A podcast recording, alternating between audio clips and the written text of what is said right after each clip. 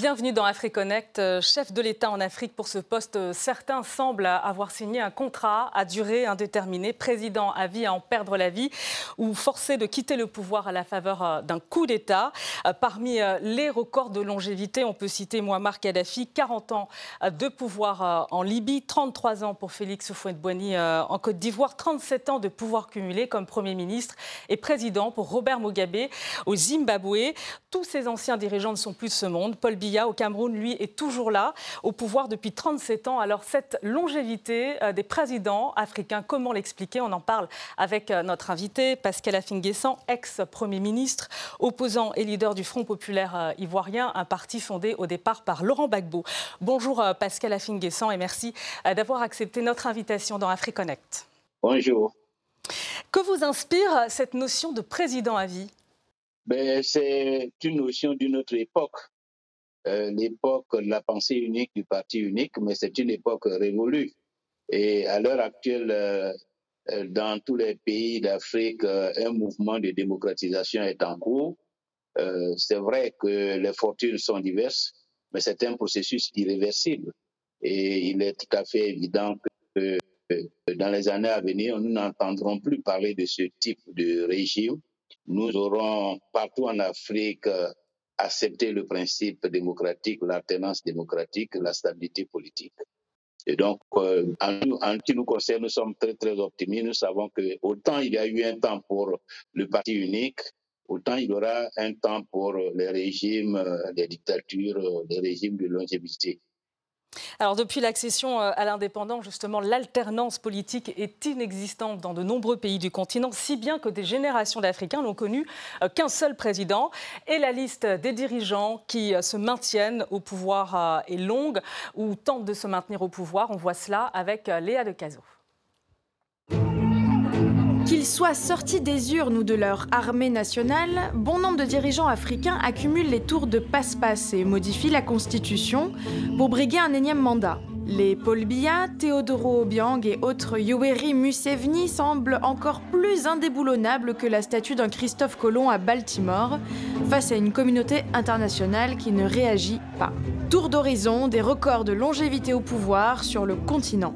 La médaille d'or revient sans conteste à Teodoro Obiang Nguema et ses 42 ans à la tête de la Guinée équatoriale. Plus ancien président en exercice au monde, Obiang arrive au pouvoir en 79. Depuis, Teodoro n'a plus jamais quitté le trône.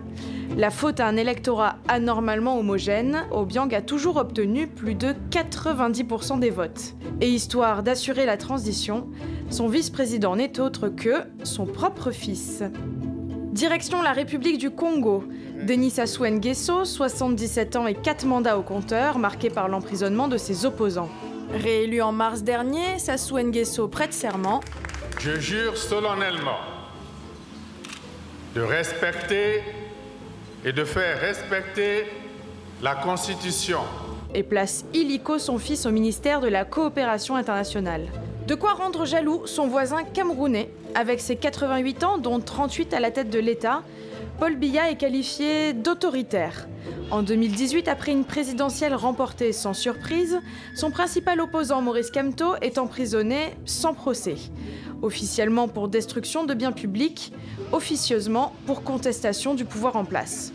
Un véritable palmarès auquel s'ajoute Yoweri Museveni, qui règne sur l'Ouganda depuis 1986, la démocrature rwandaise de Paul Kagame, adoubée pour les progrès attribués au pays, mais critiquée pour le muselage de la liberté d'expression dont il fait usage, sans oublier la récente élection d'Alassane Ouattara en Côte d'Ivoire, portée par les urnes avec plus de 83% des voix. Alors, est-il temps pour la communauté internationale d'arrêter de fermer les yeux sur la corruption qui sévit en Afrique?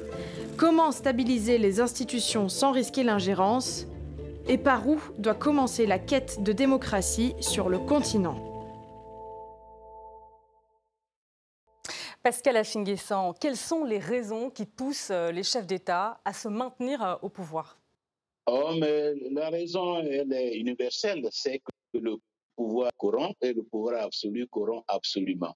Il faut donc dresser des barrières pour euh, empêcher que des pouvoirs s'installent de façon absolue dans un pays. Et ces barrières ne peuvent venir que de la société.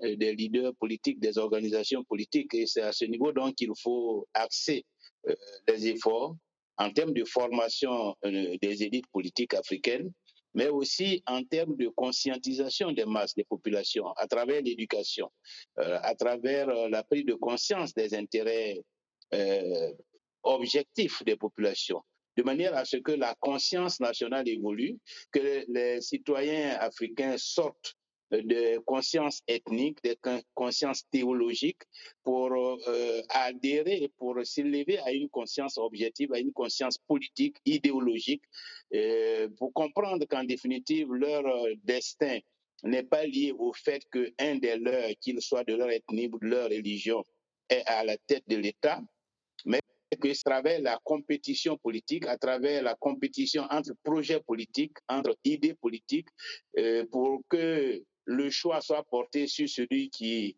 propose euh, le programme pertinent pour résoudre les problèmes du pays, que c'est à travers cela qu'ils pourront résoudre les problèmes de pauvreté qui, euh, je dis, gangrènent les sociétés africaines.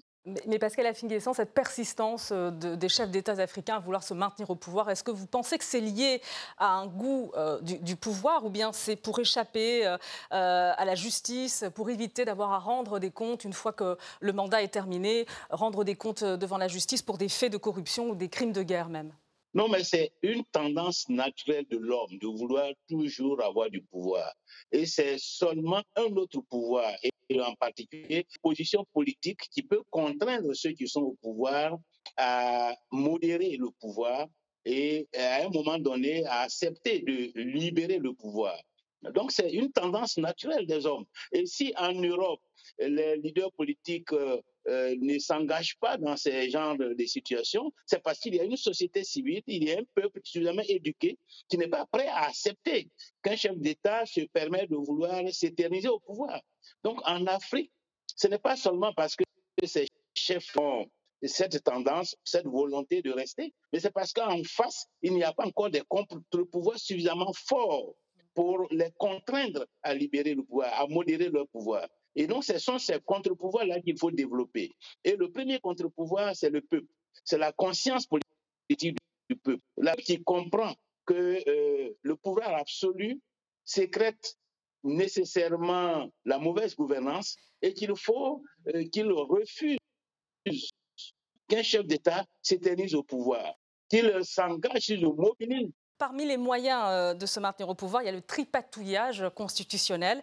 On se souvient euh, du cas euh, ivoirien avec le, président Alassane Ouattara, hein, qui a soulevé une forte contestation populaire avec des violences. Mais le cas le plus flagrant, le cas d'école, c'est quand même celui du Burundi avec Pierre Kourounziza, qui avait modifié la constitution en, 2018 pour se maintenir au pouvoir jusqu'en 2034 au terme de trois mandats. Pascal Affinguesson, qu'est-ce qui rend possible ces révisions constitutionnelles? Est-ce que c'est la faiblesse des institutions africaines? Mais bien sûr, c'est la faiblesse des institutions. Mais la faiblesse des institutions est liée à la faiblesse de la société civile, du processus, de, je dirais, de l'esprit démocratique dans le pays.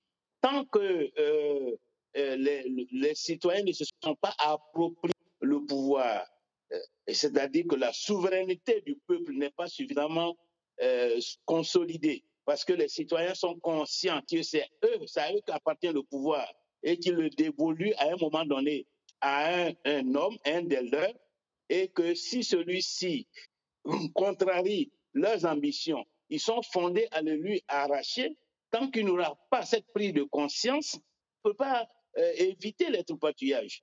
Donc, mais ce qu'il faut noter, c'est que même dans tous les pays où ces chefs d'État se livrent à cette troupatuillages, il y a une qui s'organise, qui se manifeste. Ça veut dire qu'il y a une prise de conscience. Mais cette euh, prise de conscience n'a pas encore atteint un niveau de maturité tel de bloquer, d'empêcher que ce patrouillage-là ait lieu. En Côte d'Ivoire, c'est ce qui s'est passé en 2020.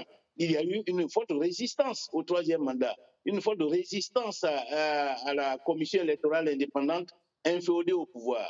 Évidemment, elle a eu des limites, mais ceux qui sont au pouvoir ont bien compris qu'ils ne peuvent pas impunément tenter de tripatouiller les, constitutions, qu'ils trouveront toujours en face de une, opposition, une opinion publique qui va refuser. Et je pense que c'est en tirant les leçons de ces genres de situations que progressivement les leaders politiques vont modérer leurs ambitions et respecter la Constitution parce qu'ils savent que s'ils tentent de il y aura une résistance, il y aura une opposition. Autre moyen de se maintenir euh, au pouvoir, c'est l'instrumentalisation des élections euh, euh, que l'on présente comme un gage de, démocratie. pourquoi l'organisation d'élections transparentes reste toujours un défi sur le continent africain? Mais ça, ça restera un défaut parce que le continent africain est dans un processus de démocratisation. Nous n'avons pas encore des institutions démocratiques. Nous n'avons pas encore un peuple suffisamment acquis au, au, principe, à la culture démocratique. Y a encore dans beaucoup de pays africains une forte proportion de la population qui est attachée à la question ethnique et qui, qui donc préfère soutenir des régimes parce que ce régime-là est dirigé par un des nôtres ethniques ou un des nôtres au plan religieux. Donc, ce sont opinions qui ne sont pas encore acquises à la démocratie. Et donc, c'est donc euh, cette, euh, euh, disons, limite à l'adhésion, à l'enracinement de la démocratie qui fait que les élections, parfois, ou bien ces régimes-là, trouvent dans l'opinion des supports, des soutiens pour, en faveur de leur volonté de se pérenniser au pouvoir. Mais lorsque, si à travers le processus, l'expérience démocratique, de plus en plus de citoyens adhèrent au principe que ce n'est pas parce que un des nôtres que tous nos problèmes seront réglés. Qu'il faut au contraire que nous nous débarrassions de cette vision des choses, que nous cherchions dans, notre société. Un des nôtres, un citoyen qui a une expérience politique, qui a une histoire avec le peuple et qui a un projet politique euh, libérateur un projet politique pour résoudre les problèmes d'emploi des jeunes, les problèmes d'éducation, de santé, de développement local, que c'est plutôt vers ça qu'il faut tendre, vers la recherche d'un leader qui peut résoudre nos problèmes qu'il faut tendre, et non vers la recherche d'un président qui est issu de notre région. Lorsque ce processus-là, euh, cette prise de conscience aura mûri, il est évident qu'aucun chef d'État ne, ne pourra à envisager de tripatuer les élections parce qu'il ne sera pas suivi par aucune fraction de la population. Est-ce que vous avez l'impression, puisque vous êtes vous-même un, opposant euh, euh, en Côte d'Ivoire, euh, l'un des principaux opposants en Côte d'Ivoire, est-ce que vous avez l'impression que vous, vous jouez suffisamment votre rôle? Nous, nous jouons dans le contexte qui est le nôtre. Et comme vous-même vous l'avez dit, en 2020, face à la volonté du chef de l'État de faire un troisième mandat en violation de la Constitution, et d'organiser les élections avec une commission électorale euh, qui n'était pas indépendante, nous avons assumé notre responsabilité de dire non, nous nous sommes engagés dans la licence civile avec les résultats que, que vous connaissez. Et c'est vrai que euh, nous n'avons pas pu empêcher euh, ces élections, empêcher que au pouvoir, mais dans tous les cas, il nous a entendu, il nous a vécu, et je suis persuadé qu'il en a tiré les leçons, que chacun d'entre nous a tiré les leçons et que l'expérience de 2020, je ne suis pas sûr qu'elle puisse se répéter. C'est-à-dire que qu'en 2025, euh, M. Ouattara euh, encore de se présenter parce qu'il sait combien de fois cela a été douloureux, l'expérience de 2020. Euh, Pascal Afinguessan, on va marquer euh, une courte pause et, et poursuivre dans un instant. Restez avec nous sur AfriConnect.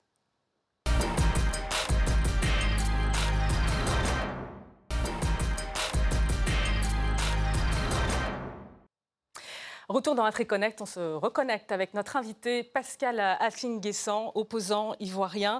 Euh, Pascal Affinguessan, on évoque la longévité des présidents africains. On parlait justement du rôle euh, de l'opposition.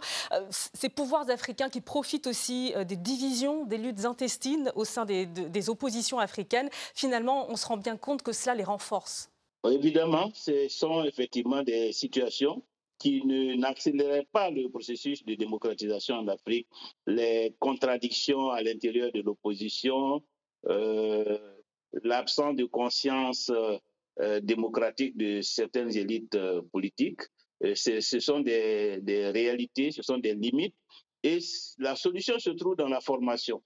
il est évident que ces situations sont vécues parce que certains partis politiques euh, se constitue sans aucune base idéologique, sans aucune base politique, parfois uniquement parce que certaines personnes ont envie d'accéder au pouvoir euh, en instrumentalisant eux-mêmes euh, les dissensions ethniques Et donc, c'est tout cela aussi qui contribue à affaiblir le processus démocratique en Afrique. Et donc, euh, pour que euh, le processus s'accélère, il faut effectivement que des partis politiques de l'opposition soient de, soient de vrais partis politiques qui ont un programme de gouvernement, qui savent clairement quelles sont ambitions pour leur pays et qui sont capables, dans ce cadre-là, de pouvoir conclure des alliances politiques avec d'autres formations de l'opposition de manière à constituer une force d'opposition suffisamment crédible pour mobiliser la population. Pascal Afingassan, euh, ce que l'on observe, c'est que les oppositions utilisent aussi des méthodes en dehors du cadre euh,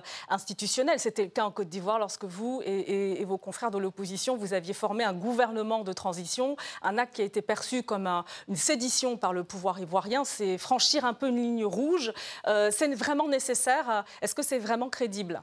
Non, il n'y a pas eu de formation de gouvernement de transition. Il y a eu l'idée d'appeler à la formation d'un gouvernement de transition, étant donné le contexte politique auquel nous étions confrontés, où le chef d'État était arrivé en fin de mandat et où l'élection présidentielle s'est passée dans les conditions antidémocratiques, nous avons euh, pris acte de ce que le mandat du président étant terminé et les élections ne s'étant pas organisées conformément à la loi, par conformément à la Constitution, il y avait un vide et que donc la, classe politique, toutes les forces vives devaient se rassembler dans le cadre de, de ce CNT. Donc c'était un appel à la, à la concertation nationale en vue de définir les règles de gestion du pays et d'organisation d'élections justes et transparentes. le, Donc, c'était le, Conseil national de transition, hein, qui, je précise. C'est ça, c'était ça le Conseil national de transition. évidemment, en Afrique, compte tenu de la faiblesse politique, nous ne pouvons pas euh, faire euh, l'économie de ce genre de situation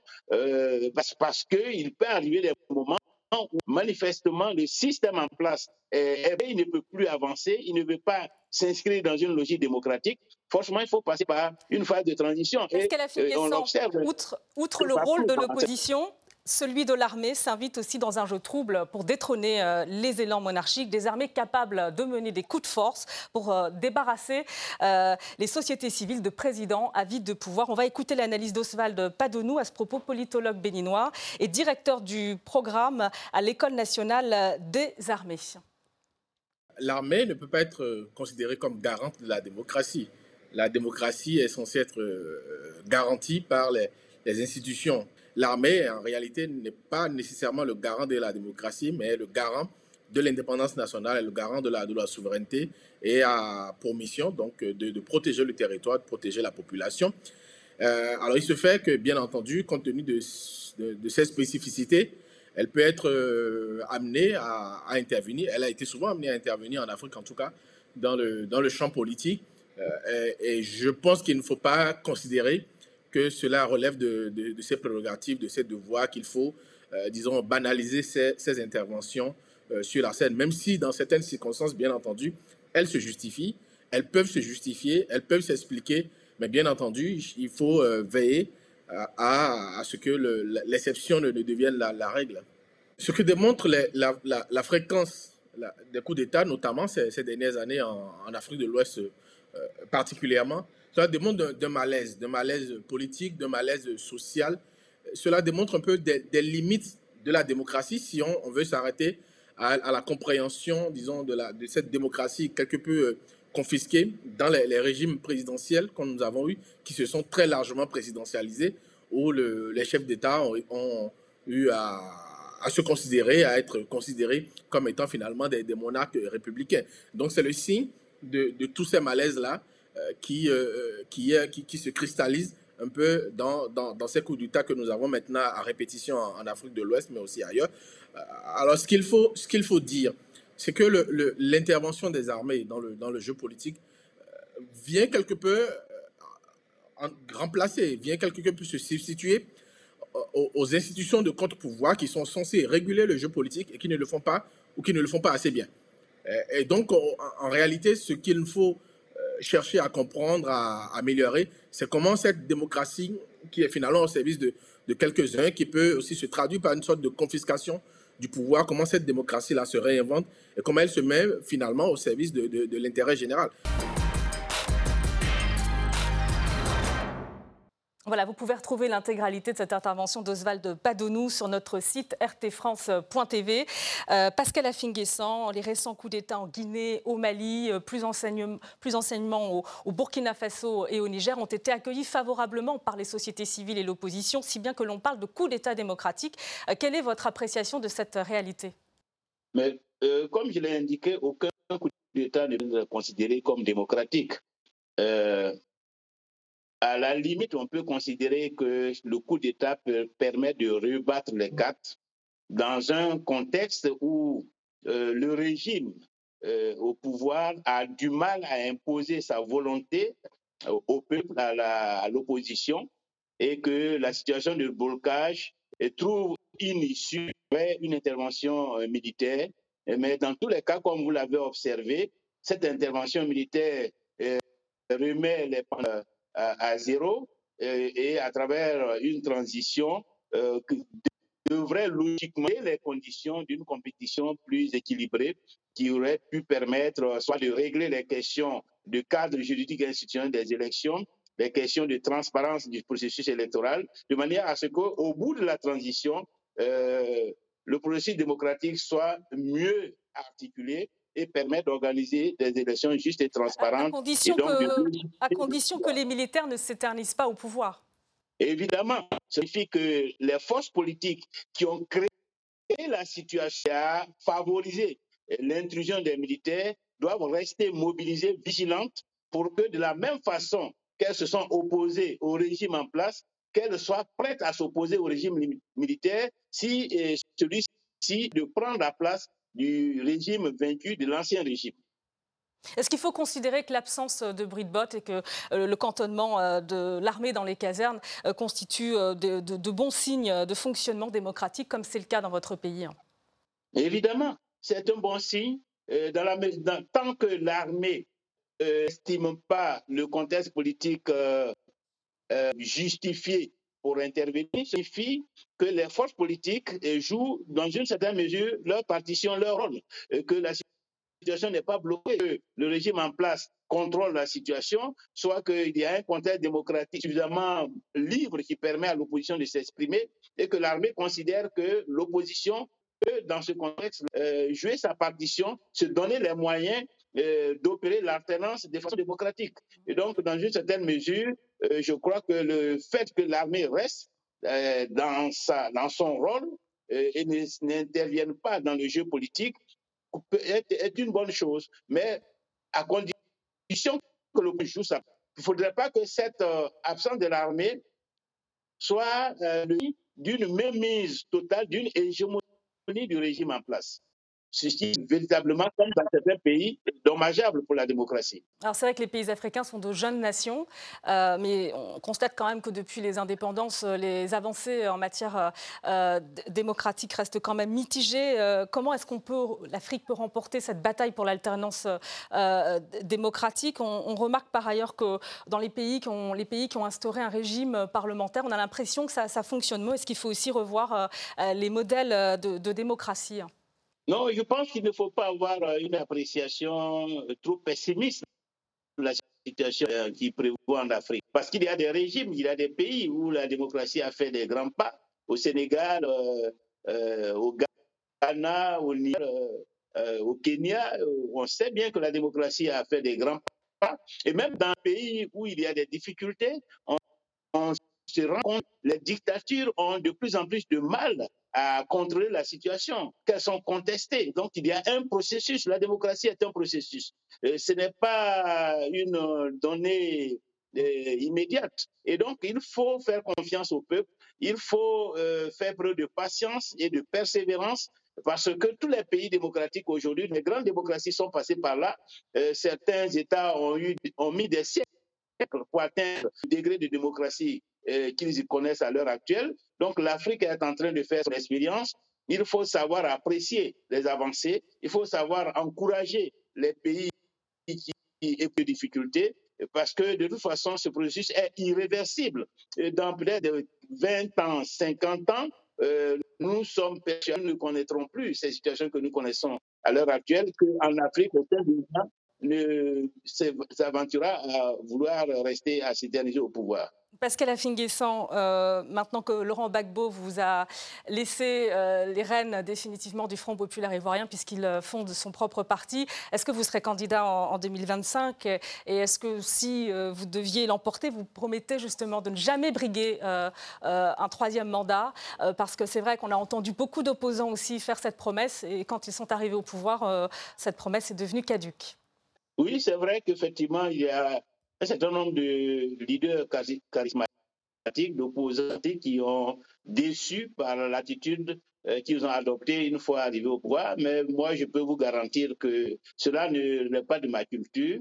Euh, je suis un démocrate, je me suis engagé pour euh, contribuer à l'ancrage de la démocratie dans mon pays. Donc, je serai candidat à la candidature. Si les camarades me font confiance comme ils l'ont témoigné depuis 2015, je porterai les couleurs du Front populaire ivoirien. J'ai un projet politique, j'ai une expérience politique et je resterai dans le cadre constitutionnel.